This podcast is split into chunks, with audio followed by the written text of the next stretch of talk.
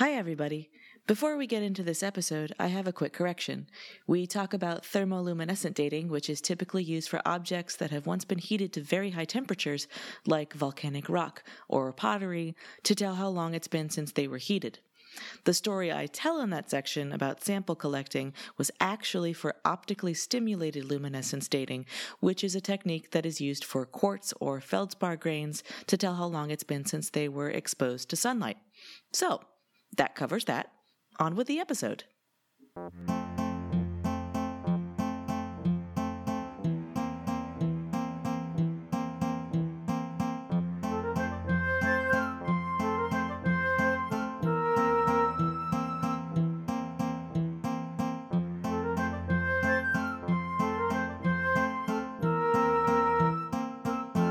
Hello, and welcome to The Dirt, a podcast about archaeology, anthropology, and our shared human past. I'm Anna. And I'm Amber. And this week, in honor of the Valentine season, we're talking about dating. Oh, um, that's okay. I've I've already gotten the talk. No, no, no, no, not, not that talk. We're talking about a different kind of dating, arguably a better kind of dating archaeological dating. Yeah, no, I got it. It's under control. No, no, no, no, no. I'm talking about chronometry, silly. Oh. Yeah, sorry. See, the better kind that doesn't involve other Mm. people. So, this week, we're talking about one of the most important aspects of archaeology and a veritable minefield of bad jokes. Like, like seriously, like every, As we just proved. but also in doing the research for this episode, every title, I was like, oh, just, it's just like if you read the, the, the citations, Yeah. like at the end of any, any article, you're just like, oh. But without archaeological dating methods, our entire discipline could be distilled into two categories now and before now. I mean, that's a way to simplify archaeology. right? Yeah. Um, and thanks to chronometry, which is measuring time, uh, we can approach the past with varying degrees of certainty, depending on when we're looking and what we're looking at. And to some degree, the dating method you use depends on how old we're talking. And it's not just archaeologists that use dating techniques. So, whether you're assessing whether the old rock you're looking at is the oldest rock, or you're trying to determine whether a body you found belongs to a person that died this morning, or last night, or two years ago, there are lots of tools in the researcher's toolbox. Which one or ones you use depend on whether you need absolute dating or relative dating. Um, a relative dating is usually frowned upon in our society. Oh, sorry, sorry, it's a reflex. Like I can't even. I mean, the bad jokes are usually my job. I guess. Sorry. I guess I'm happy to pass the torch for this episode. Absolute dating is based on scientific techniques that are used to pin down how many years old something is. The term absolute is a little tricky though, since it has connotations of finality and correctness, but really it just means that the date isn't in reference to any other associated artifacts of context, but is specific to the thing being tested. And there are tons of very, very cool methods that can be used for absolute dating, and the trick is to pick the most applicable one that will give you the most accurate result. We'll get to some of those methods shortly, but first, Amber, talk about relative dating because I'm sure there are more jokes you need to get out of your system. Yeah. So, the key to relative dating isn't just polishing your pickup lines for the family reunion. God, ugh. Gross. Stop it. Stop it. Instead, relative dating arranges events and the things that those events left behind in the order that they happened. The things in question may be artifacts or sediments or rocks. Whatever the case, you don't get an actual numerical date from relative dating. You get a timeline where thing A is older than thing B, and so on. Relative dating is often based on the law of superposition, which is less of a law and more of a thing that you hope for in archaeological sites, where sediments can be can often be disturbed in, by any number of factors. But superposition, in its most simplest form, is what it sounds like: things on top of one another. If you imagine a layer cake being built very slowly, which is how I build my layer cakes, you get some idea of how this works. Say someone who is very bad at cakes, me, uh, puts down the first layer of a 10 layer cake and then gets distracted for a day, then puts down a second and then wanders off. And then after a couple days, puts down a third and so on. The farther down in the cake you go, the older the layers. The top layer in this cake, the top layer would probably be like the freshest, most delicious, and the the lowest layer would be the oldest and most Aged. chalky. Yep. The same is true for archaeological sediments, but you shouldn't eat those. Although these are usually deposited in a, even more slowly. Duh. Yes. Uh, the farther down you go, the older the layer should be because they were laid down before the ones on top of them. This may sound kind of basic, but it, it is. It is that base. It is foundational. Like this is an important thing. Lastly, objects that are in those layers should follow the same pattern. A pot you find in a lower layer should be older than a pot you find in a layer above it. Yep. If you listen to our episode on taphonomy, you know that this isn't always the case. There are burrowing animals, there are insects, there's freezing and thawing, and lots of other processes that get into that archaeological cake and muddle up the layers, which is one of the reasons why relative dating can be so tricky. But sometimes it's the best you got. But yeah. if you got better, then what do you got, Anna? Then you got absolute dating. And there are many, many, many, many, many, many methods for absolute dating. And so we're just going to cover some of the main ones. Um, actually, Amber, how about you do this first one and then it gets real, real sciency. So I'll put on my lab coat for the other ones. Oh, thank you. So first up, we've got a dendrochronology. Oh, actually, I want to tell a story here because I went to Muir Woods, which is here in California, and it's this beautiful, uh, massive national park with lots of redwoods. But when you go in, um, very near the start of the trails, there's this massive slice of a redwood tree that fell down sometime in the 30s, I think. And they have a slice of it, and they have dates marked along the rings. So it's like, here's where 1492 is. Here's when Columbus sailed. And like, here's when this and this and this happened. And the article that I found on it, it was just like the first one that came up was incredibly sarcastic about. Well, hang on. I'll just read from this article. And this is from roadsideamerica.com. Attentive and older return visitors may notice changes to the giant slice. Milestones of European white men have been removed or relabeled, a triumph of some politically corrected government committee in the early 1990s. And, and like things like the signing of the Magna Carta, 1215, it has been taken off. In its place is 1325. Aztecs begin construction of Tenochtitlan, Mexico so glad they didn't let that milestone pass unnoticed. Like the tone of this oh. article is oh. really, Oh, oh dear. really unfortunate. Oh, but roadside I know, America. so- so I was, I was, I was excited to find this article, and then I was completely dismayed when I read it just by the tone. But it's such a cool thing. Like that tree's so old. yeah, no, that is very cool. That is Tell us how we know that that tree Yeah, how is do so how do we know that that those rings were put on that tree when white men were doing great things? so we know that thanks to dendrochronology. yes. Tree time. Dendrochronology is based on the annual growth rings found in trees and can sometimes be very effective in providing a precise date. Obviously, to do this, you need an object made of wood. So, Step one. so the quiz so far, your study guide for the exam at the end of this episode is the law of superposition and what do you need in order to mm, determine To do- a to do wood dendrochronology. yeah. Yeah. So, let me tell you about trees. They grow every year. See you next week. Bye. every every year, a tree grows by adding cells in a layer just below its bark. Those are that's what the rings are. The rings are the the outward growth of the tree. The growth rate changes over the course of a year in response to seasonal climate change. So it can be in response to both weather and climate.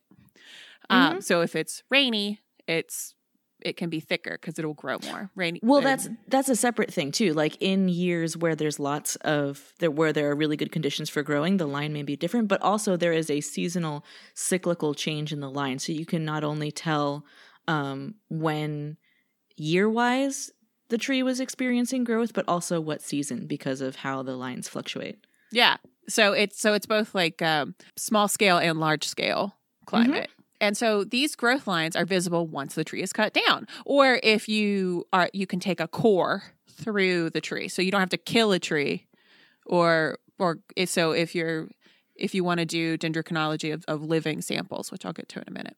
Um, so each ring marks a complete seasonal cycle. So basically one year. Dating using dendrochronology relies on using known samples of the same types of wood from the same region dated to known time periods. These reference samples will have particular sequences of wide and narrow rings that are related to environmental conditions.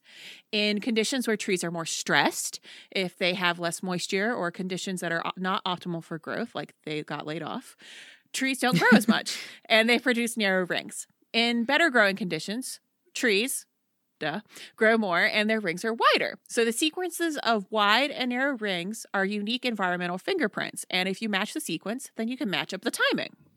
The the trees that are most commonly used for this in in the are trees like very old trees, um, which include Oh, yeah? uh, like famously old trees like bristlecone pines in the western United States. Um, you can make measurements back to a few thousand years from It's it's my um, goal. Like it's seriously on my life list to go find a very very old bristlecone pine and just like touch it. Oh, and then just like knock it over with your four wheeler when there's a government shutdown. No, that's a not lot part of people, of it. a lot of people seem to have checked that off their bucket list this year. Look, I just want to touch it. Just guys, be nice to national parks. Just be nice to trees. Yeah, Ah, Just be nice. yeah. Okay, I- sorry. Bristlecone pines.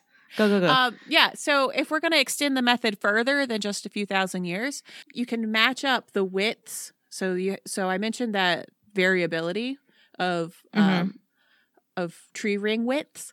Uh, so you can match that up with uh, what your your archaeological sample or or what your your tree that you got around, and you can match it up with dead trees. And so you've got your dead tree and your living trees.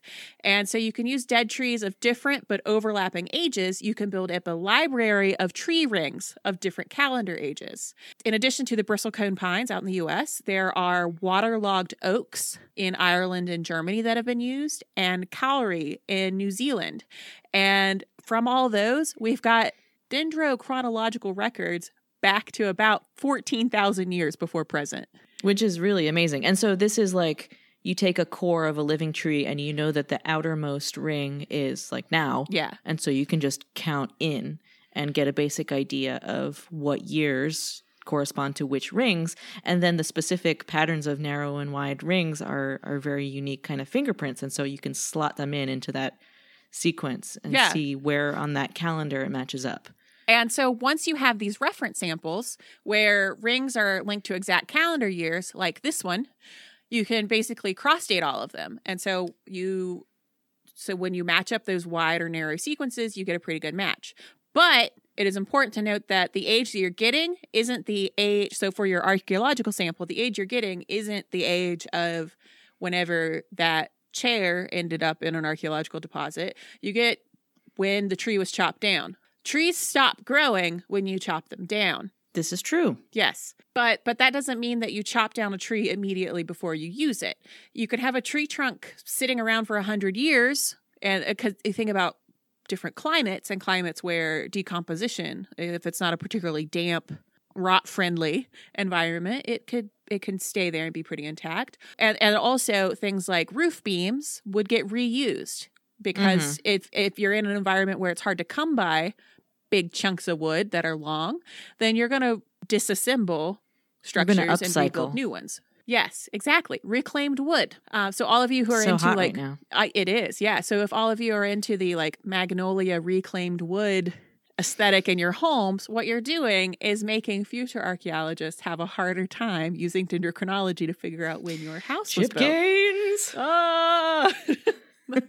so if your tree trunk's sitting around for 100 years and you make it into something, uh, you're going to get a date that's 100 years too early because the rings will reflect the date the tree stopped growing, not the date the tree became a chair. Right. Um, and so we will hear echoes of this through our other forms of dating.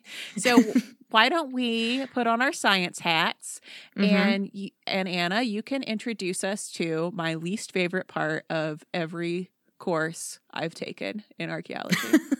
Well, I'll try to make it a little uh, friendlier. No, Do you have your yeah. goggles on? kind of. I got my glasses on. All right, good enough. Am I going to get Um, carbon in my eye?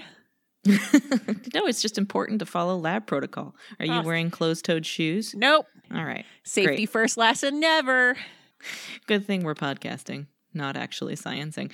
Okay, so here's some science. and it specifically is the science of radiometric dating. But before we talk about that, we sort of need to talk a little bit about um, molecular physics. No. So, here we go. So, radiometric dating relies on the principle of radioactive decay, which is where atoms of an unstable element gradually turn into atoms of a stable element at a predictable rate. The basic idea is all ordinary matter, everything that the world is made up of, is made up of combinations of chemical elements. Elements are made of atoms, which are made of protons, neutrons, and electrons. Each element has its own atomic number, which means that's the number of protons in the nucleus of the atom. But, a twist, elements can also exist in different isotopes. And an isotope is a version of an element that differs in the number of neutrons in the nucleus. An atom with the, just the regular old atomic number is nice and stable. It's happy with its numbers of protons and neutrons. Elements can exist in different isotopes with each isotope of an element differing in the number of neutrons in the nucleus. So, this means that it's a different, unstable version of just the regular atom. So, um, a particular isotope of a particular element is called a nuclide. And so some nuclides are inherently unstable. An atom wants to exist in stasis with all of its particles in balance. And if there's an imbalance at some point in time, an atom of a nuclide will undergo radioactive decay, which means it spontaneously transforms into a different nuclide. So these atoms can deal with that imbalance of energy in three different ways. They can throw off extra neutrons as gamma radiation. They can emit electrons, or they can create what are called alpha or beta particles, which are basically combinations of protons, neutrons, electrons, or positrons. We don't need to get into detail there. The point is that for a given element, this release of energy results in what we call radioactive decay. And although at the atomic level, we can't predict when individual subatomic particles will do their thing, the overall rate of decay for a given element is a constant. And so that's the really important part. Radioactive elements have a constant half life, which is the amount of time it takes for half the amount of a radioactive isotope to do the emitting energy and decaying into its stable form thing. By looking at the relative ratios of unstable isotopes and their stable byproducts in any given substance, we can figure out how many half lives have gone by and therefore how much time has passed since the material was formed. So, for a specific example, I'm going to talk about the most popular of these methods, probably one that you listeners of the dirt have heard of carbon 14 dating. It's based on the element carbon, go figure. All plants and animals on Earth are made principally of carbon. We are carbon based life forms. During the period of a plant's life, the plant takes in carbon dioxide through photosynthesis. That's how the plant makes food and grows. Animals eat plants, and other animals eat animals. And so there's this chain of carbon, and carbon follows this pathway through the food chain on Earth. And so all living things are building themselves with carbon. And a tiny part of this carbon on Earth is called carbon 14 or radiocarbon. It's called radiocarbon because it is radioactive. It's an unstable isotope of carbon. And so eventually a particle is emitted from every carbon 14 atom and the carbon 14 disappears meaning that it goes to a more stable form of carbon. So, in the 1940s, scientists succeeded in finding out how long it takes for radiocarbon to disappear um, using samples of carbon from dead plants and animals. And the main scientist on this project was named Willard Libby, and he had worked on the team, the uh, the Manhattan Project team, making nuclear bombs during World War II. So he was an expert in nuclear and atomic chemistry. After the war, though, he became very interested in peaceful applications of atomic science. He and two students first measured the half life of radiocarbon and found that it took 5,568 years for half the radiocarbon to decay. After twice that time, so around 11,000 years, another half of that remaining amount, so 25% of the total, will have disappeared.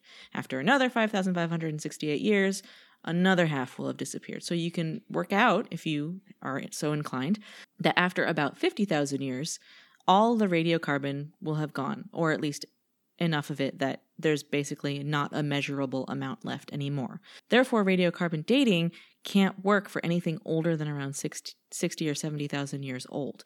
But things that can be dated with carbon 14, basically anything that was once a living thing. So things like charcoal, wood, twigs, seeds, bone, shell, leather, peat, coprolites, so from our, our poop episode, lake mud and sediments that are made of decomposed plant material. Sometimes you can get carbon dates from uh, rock art and wall paintings. You can date textiles, fabrics, paper, parchment, fish and insects remains, resins, glues, Blood. um, blood, um, eggshell, antler, horn, lots and lots of stuff. And also, speaking of the atomic bomb, the atomic testing that went on in the US in the 40s and 50s released a whole lot of radioactive energy into the world. Lots and lots of atmospheric carbon was produced.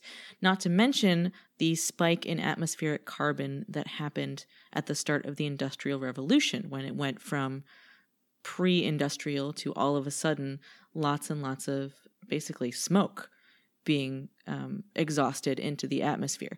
And so radiocarbon dating is actually only accurate to about 1950. And so the P the the P in BP, so um, which stands for before present. Ours present like is- petroleum?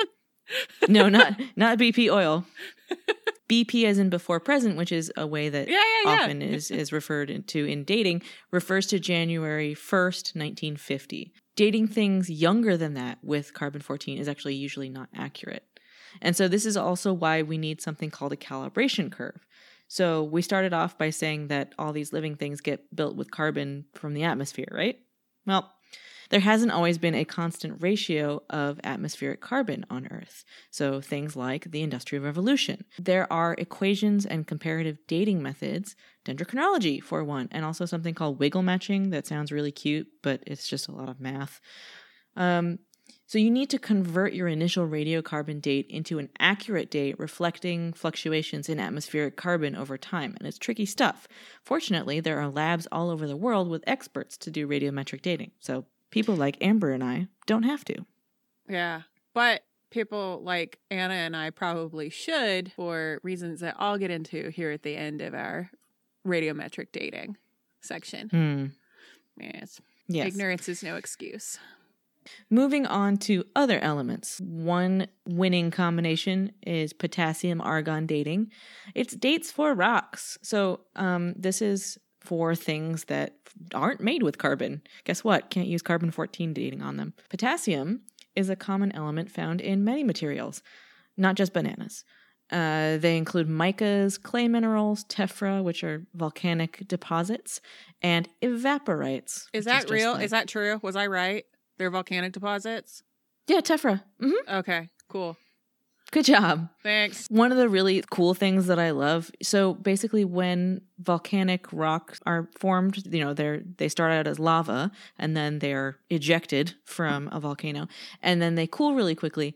And this does make them ideal samples for potassium argon dating because they were formed so quickly. But the thing that also uh, happens when these these rocks form, they're often very iron rich, and when they form, they preserve a record of the direction and intensity of the local magnetic field as that sample cools. So, like any iron is in liquid form and then it aligns with the local magnetic field and then it's frozen in that alignment. And so, this is how we are aware of the geomagnetic polarity timescale. So, the frequency at which the poles of the Earth flip around, which does happen. And supposedly, we're due for that. But I think that's on the scale of like thousands of years. So I wouldn't worry too much about it Yeah, and it's don't like what's going to happen the like the magnets fall off the fridge i don't know No. um Wasn't that what was used for Lucy? mhm. so yeah when you can't date something because it's a fossil there's no carbon left in it even though lucy was once a living creature the skeleton was so old that it, and it was mineralized and so um, instead of using carbon 14 dating they used potassium argon dating for lucy yeah and so this is it's called potassium argon dating because it's an isotope of potassium that actually decays into argon. So you look at the ratios of potassium and argon in the substance that you're measuring in the sample, and then you can use various equations to work out how many half lives have gone by. And the the half life for potassium argon uh, decay is much longer than that of carbon. There are a lot of others that sort of follow this pattern. So basically, um, things that decay into other things over much longer timescales. So uranium lead dating, uranium thorium, rubidium strontium. These all operate on that same radiometric principle. And so anytime where um, carbon can't be used, um, depending on what you're sampling, these are methods that can be helpful. Um, for example, fossils like Lucy, but even older. So fossils are generally what? found like like dinosaurs. Like a and- dinosaur? yeah. Okay. Like dinosaurs that we don't talk about on this podcast, but like it's important. And just not even fossils, also just like understanding geological time. But one of the ways that people can date fossils, if you can't get like a, you know, August 4th, 200 million years ago, you can bracket fossils. And so, in order to date older fossils, scientists look for layers of igneous rock or volcanic ash above and below the fossil. So, those those tephra deposits. They date those igneous rocks using things like uranium and potassium, which are very, very slow to decay. And so, by dating the surrounding layers around a fossil, researchers can find the youngest and oldest that the fossil might be. So, it can't be younger than, it can't be older than. And so, this is the, the bracketing and figuring out the age of the particular layer of sediment in which fossils occur. And so, doing this bracketing thing that's also called finding a terminus postquem and a terminus antequem. Do you want to do you want to Latin it up? So the terminus post quem means the end after which. Right, so that's the earliest it could So be. yeah, right? so the earliest possible date. So your terminus post quem means that it's it's the point before which it couldn't have been made. right. So post means it's, it's the point after. The terminus antequem is the latest possible date it could have been it could have Right. happened or been created. So it's the terminus postquem is the limit after which, and the terminus antequem is the limit before which, because Right, the okay. the rest of that sentence is it happened.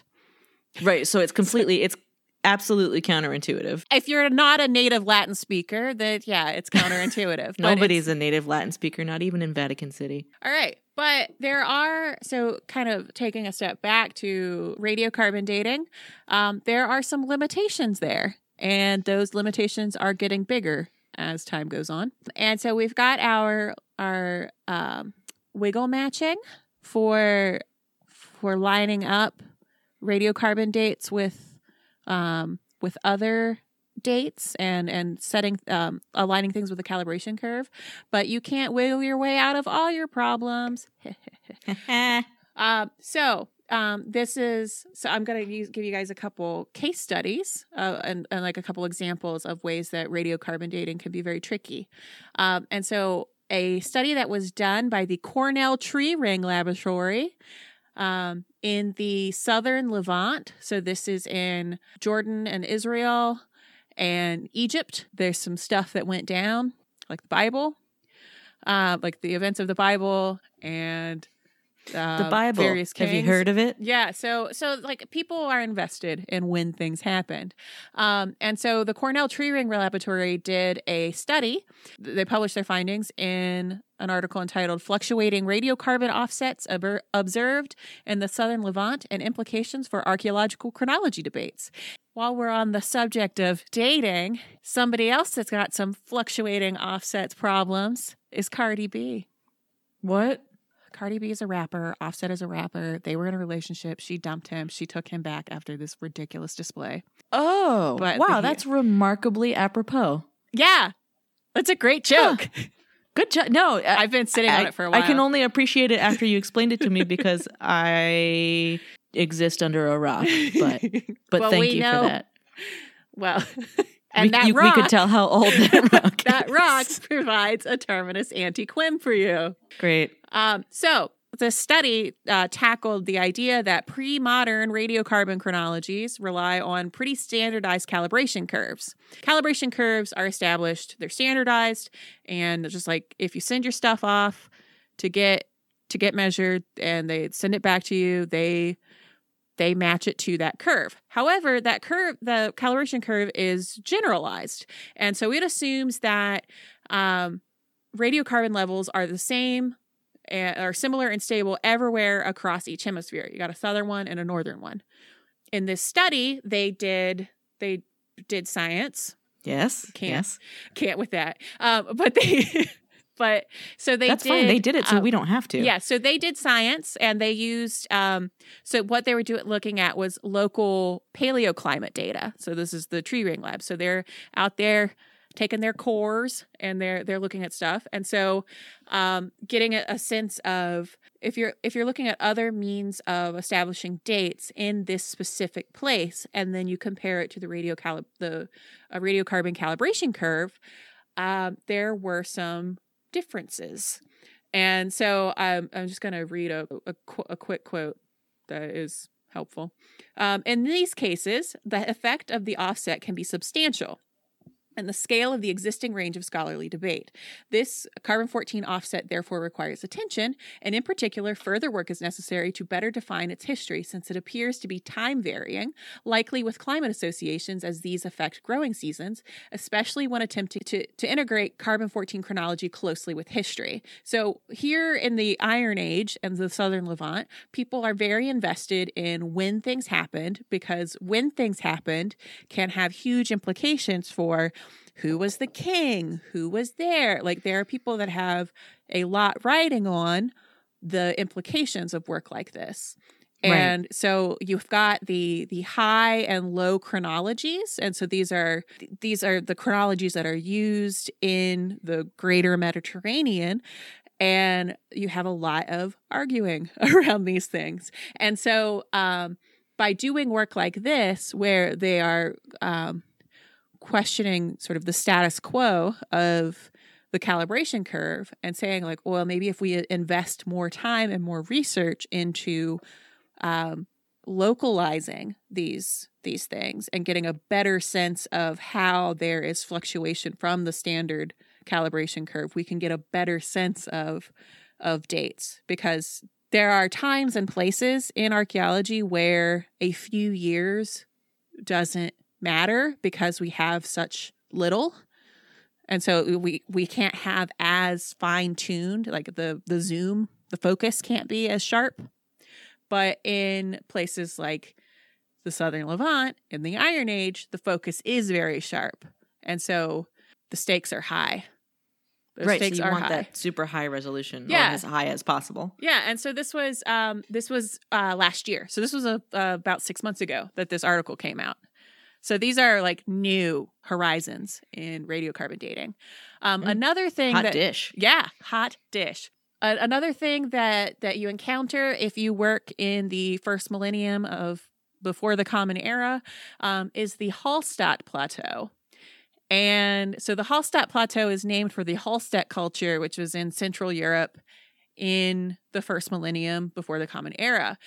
And so radiocarbon dates of around 2450 BP, um, that's before present, they always calibrate to somewhere between 800 and 400 BCE, no matter how precise the measurement. And so the dates that you can get for for radiocarbon dating uh, can That's vary. really inconvenient. Yeah. Now, when you do AMS, which is um, accelerated mass spectrometry, s- Yep, spectrometry, Yep, you got it. um, yeah. So when you do AMS, uh, you you have you don't have to have as much of as much carbon to look at, um, but depending on how well it's preserved, depending on whether somebody like got skin cells on it, like depending on a lot of things, you can get you can get weird dates, you can get wonky dates. Ideally, you would get lots of dates from a site so that you can get a better sense of where they if you do like a scatter plot and you see where they um Yeah, where they kind of converge. yeah where they converge so you get a better idea but unfortunately if you work between 800 and 400 bce you're, you're kind of screwed and that's a shame because there was a lot going on around the world there's stuff like Boy, there sure was. the, the, the scythians in, they in that, like, it's 400 years. Like, yeah well also it's 400 years but these are like 400 eventful years so there's stuff like the scythians there's the classic maya civilization homer was written down and so like greece is starting to pop off um, you got like the bible There's a Um, lot going on. there's a lot going on. And so you have to go with other types of data. And um and it can cause huge problems with huge implications. And there I have an I have a little example, a little anecdote about the problems of working on the Hallstatt Plateau. And that is from the site of Hasanlu, which is on the coast of Lake Urmia, which is in present day Iran. Um, and so it Hasanlu was occupied um, for a long time, but specifically Hasanlu 4, it's a late sequel, um, is a, it- it's that's the Iron Age level. And archaeologists have been fighting for at least 30 years about who was responsible for the fire that destroyed it. Hasanlu has been known for a very long time, since like the 30s. Sir Aurel Stein, who was like a golden age of archaeology type guy, who just kind of, I mean, his name's Sir Aurel Stein. You can kind of imagine his approach. I love his goosebumps book. um, and so, but we should have an entire episode about Hasanlu because, as like the site itself and the research of it, um, like the excavations reveal a lot of really like harrowing snapshots of the horrors of war. And their scholarship about Hasanlu reveals a lot about some of the shall we say less admirable qualities found among researchers. Because there's just been 30 well they sort of like died down because some people shouted louder and the people who had been shouted at were like you know what? I'm gonna just dip here. Uh, but then then some folks picked it back up one of whom was our professor in college. Um, and now the fight's raging again. And last month, there was a, a really good chapter published looking at a few aspects of it. Um, but depending on who you talk to, level four of Hasanlu was either under the control of of Assyria. And so it was an Assyrian outpost. It was ruled by Assyrian and it was invaded by Urartians. And the Urartians were from the what's if you read the Bible, that is called the mountains of Ararat. So so where Noah's. where Noah ended up, yeah. Um, and so that area is now Armenia. And so Mhm. Proto Armenian was one of the language spoken in Urartu. So it's a uh, it's a very cool Iron Age kingdom that that popped up. So either these were people who were ruled by Assyrians because don't you want to be Assyrian? Assyria is great. Assyria's got control of everything. This is on the periphery, and it was invaded by Urartians, or it was a place that just was a place in its own right that didn't care so much like Assyria wasn't the center of the universe and the How dare you? uh, yeah, I know. And they were invaded and destroyed by the Assyrian Empire, just in whose orbit it existed. Not great. The implications of this are not great. And say and the argument around it, because we don't have clear radiocarbon dates and we can't get them, and we will never get them, because sky carbon was weird during this time. We oh, sky carbon. yeah, we are at this point where you see a lot of the biases in archaeology and you see a lot of the biases in research. You see them play out and you see them play out in arguments among scholarship uh, among scholars.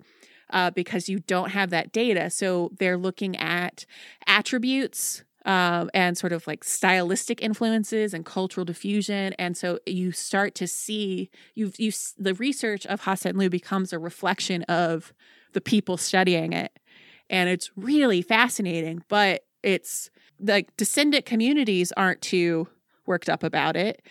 Uh, old white guys are, Oh, and you can see wh- whose traditions like who whose like art historical traditions especially um are like brought to bear on this. And so you see this sort of assyriocentrism and okay. this idea of people that come from studying near eastern civilizations. And so the the and just the concept of civilization.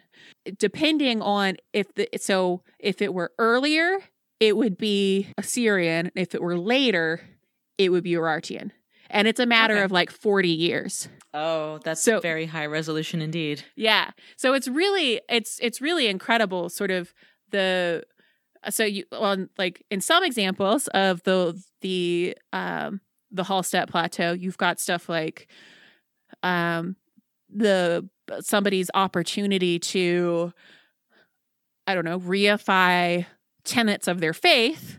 On the other hand, you've got people who are trying to reify tenets of like imperialism.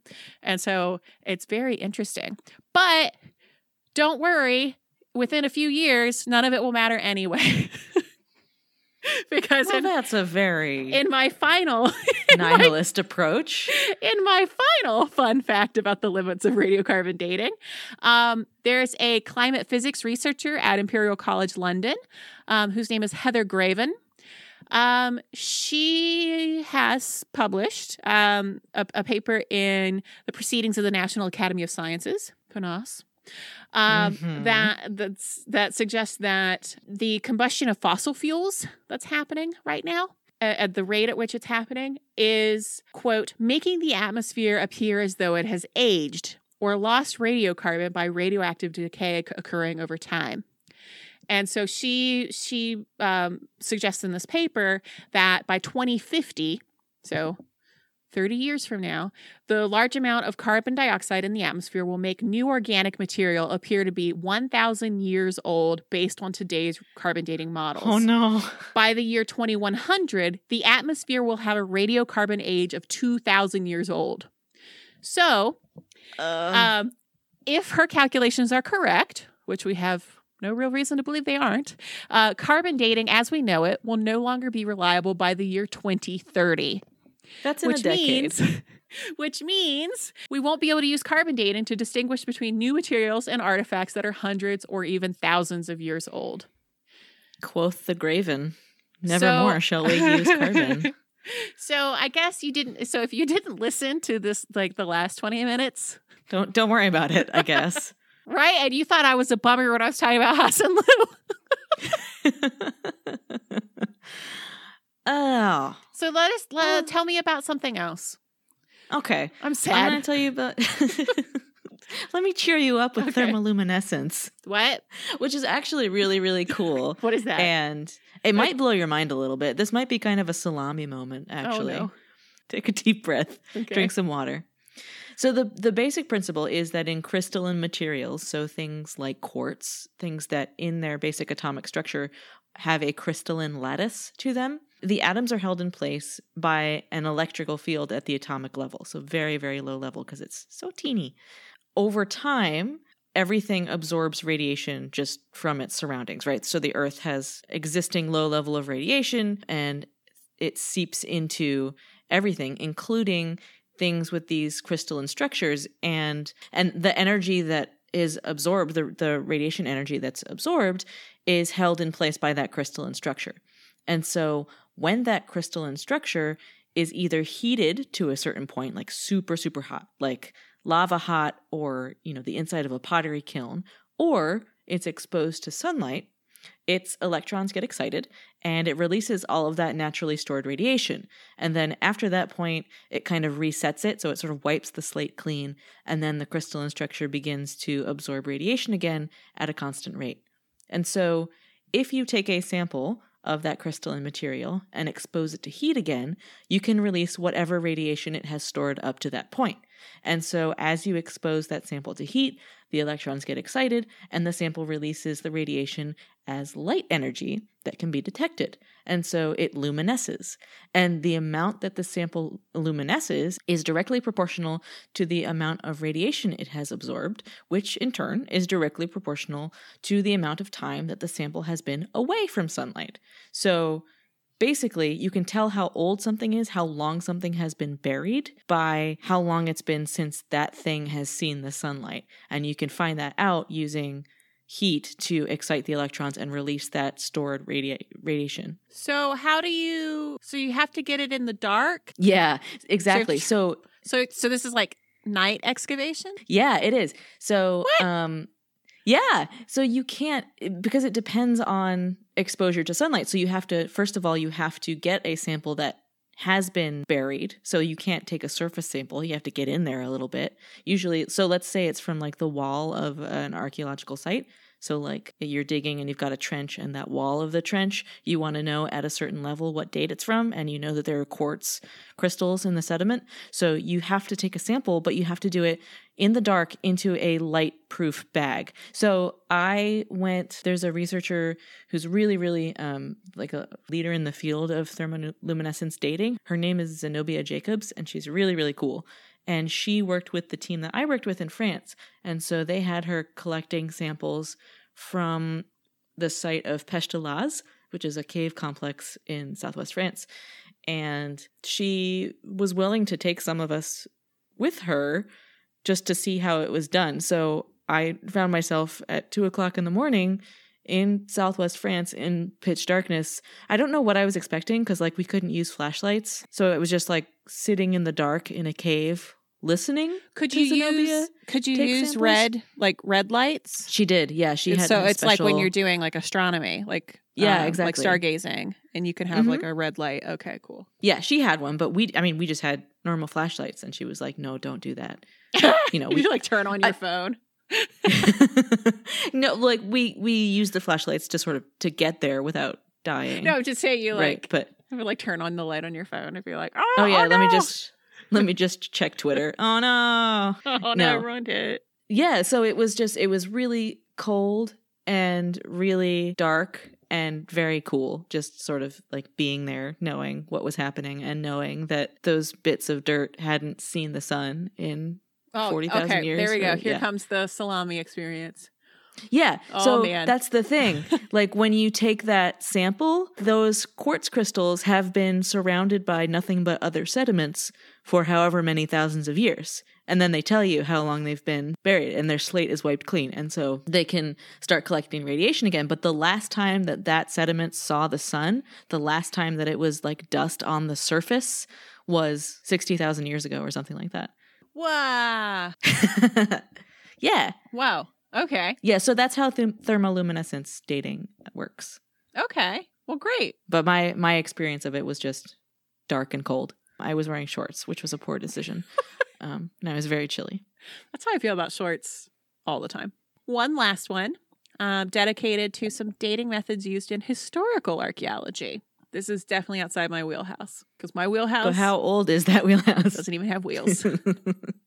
so, radiocarbon dating usually is not reliable for samples after around 1650 CE.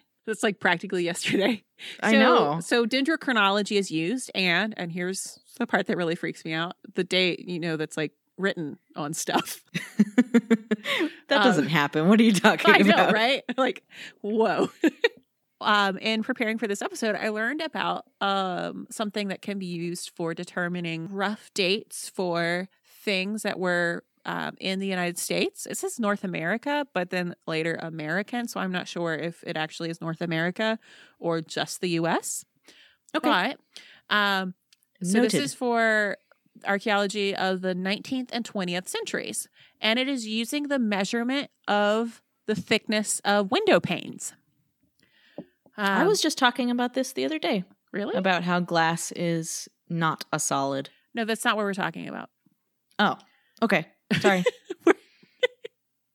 We're not talking about how glass isn't solid. That's, but it's not. that's your other, that's a cool your fact. other podcast. My podcast with Ira Glass, Glass on Glass. Oh my god. Come at me, NPR. Oh my god. And then he comes on mine. He comes on my podcast, Shattered Glass. Oh, It's my where my- he's just dedicated to my melancholy. he's just there and you're sad. Yeah. So you can figure out the relative date for um, historic structure sites. Um, and this is something that historical archaeologists have been using for 40 years. So this isn't new. New to me. This is best. This the system, it, like this this method of of determining dates, um, is said to be especially useful on low income short occupation structure sites because you're not replacing glass panes. Yeah. And it can provide valuable data in other circumstances, such as providing relative construction date for small structures at sites that lack documentation or for outbuildings of historic structures um, that may not be noted in records. The reason why you know that, that you know from the for the 19th through 20th centuries, like why this window works, um, is that this was the period where the it's called cylinder glass. Yes. So sil- so the so windows were produced using the method of like cylinder glass blowing, where a skilled laborer produced a long cylinder of glass by blowing a molten ball of glass or a gather into a sphere and swinging the molten glass into a cylinder shape. And then you cut the ends of the cylinder off. So then you have a glass tube, a, Right. a, a tube of hot glass. Um, right. And then you cut it along the length and then you Oh, flatten, you it, flatten out, You cool Oh. it and you cut it into smaller panes. Oh. And so while this wasn't intentional, what it did was produce highly uniform thickness because the the thickness at which you can blow it out and then flatten it and do everything like it is a there's like sort of a sweet spot for thickness. Um, Right. And so the manufacturing technique popular before that, which is uh, referred to as crown glass, uh, doesn't it doesn't do it uniformly. As the 19th century progressed, Americans wanted larger and larger window panes. Sounds like us. Um, and so larger windows necessitated thicker glass. So cylinder glass got thicker. So it stayed uniform, the, the way they did it, because it had to get thicker in order to support the, the weight. And then th- that happened. So it kept getting thicker and thicker, but still uniform through the first few decades of the 20th century, um, at which point um, robots stole everyone's jobs. And the skilled glassblowers were completely replaced by machines. Um, and then the thickness of glass was was pretty much standardized at that point. Um, so it stops being helpful. But it's really cool. There are like different studies, and so I include in the show notes um, this somebody who did a comparison of the rubrics that that researchers use, and so and it's um, different sites all across the U.S. that were um, Meta analysis. yeah, yeah. So it's really cool, and they look at like, like they look at sort of the um, aggregate results, and that's just a, a really cool thing that is you something that you can use to find a fairly precise date um, that has nothing to do with chemicals. like, Right, like nothing yeah, to do with no, well- isotopes or um, or historical records. And since Right. it's- So yes. is were people writing down the like uh, is there you know when glasses when glasses when when windows got bigger is there sort of a mathematical relationship between the size of the pane and the ideal thickness or were people writing down like were glass blowers I was there like a glassblower's handbook for No, I. th- It seems the the way this article presents it, and which it's which seems which makes sense. Like it, um, it seems plausible that the method was standardized, but that nobody was like using a caliper at the end of it to right so it's just see. what whatever worked was Yeah. the ideal And so you're probably prob- and so, like, okay Yeah, I think this is one of those cases where you have people who are extremely skilled that just have kind of a feel for it or can like Right. eyeball it. right and like their Okay. eyeballing is like very precise and so it just happened that that these different because I, I think also that um window glass was made probably at not too many places and so you have people who are kind of cornering the market Right, and, you sort of get like a, a master teaching an apprentice kind of thing. Yes and also that you don't have like lots of different approaches and thicknesses but it's something that seems to work well i had no idea that that was anything That's really cool. And now I know that too. yeah that's a fun Whoa. fact yeah We both learned things today. yeah I think that's about all the dating I can stand. Oh, well, Thank you for listening to our dating advice. ugh. We have something to plug though. Uh, before we say our goodbyes, we are doing in conjunction with the American Anthropological Association's Anthropology Day, we are doing an Ask Me Anything event that we're gonna do um, a video recording of. We're gonna make a vidya, and we want to answer your questions, and they can be about anything to do with anthropology or archaeology or I don't know, just ask us questions. We'll answer them if they're family friendly. And there is a Google form on the Facebook page. There's a link right on the Facebook page that you can follow and fill out the form, or you can email your questions to the dirt podcast at gmail.com by February 15th. And that'll really help us make a really cool, uh, nifty video. Yeah. Yeah, and we want to hear your questions. I'm excited. Send us your questions. Um, yes, please send them in. And thank you for listening.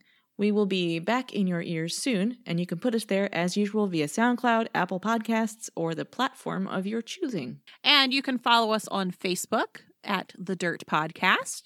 On Twitter, we're at Dirt Podcast. On Instagram, we are at The Dirt Pod. And all of that is together on our website, thedirtpod.com. And again, our email is thedirtpodcast at gmail.com. And finally, you can support The Dirt on Patreon. You can become a monthly subscriber or a single time donor. Either way, we'd be extremely grateful. And that is at patreon.com slash The Dirt Podcast. Thanks, everybody. Bye. Bye.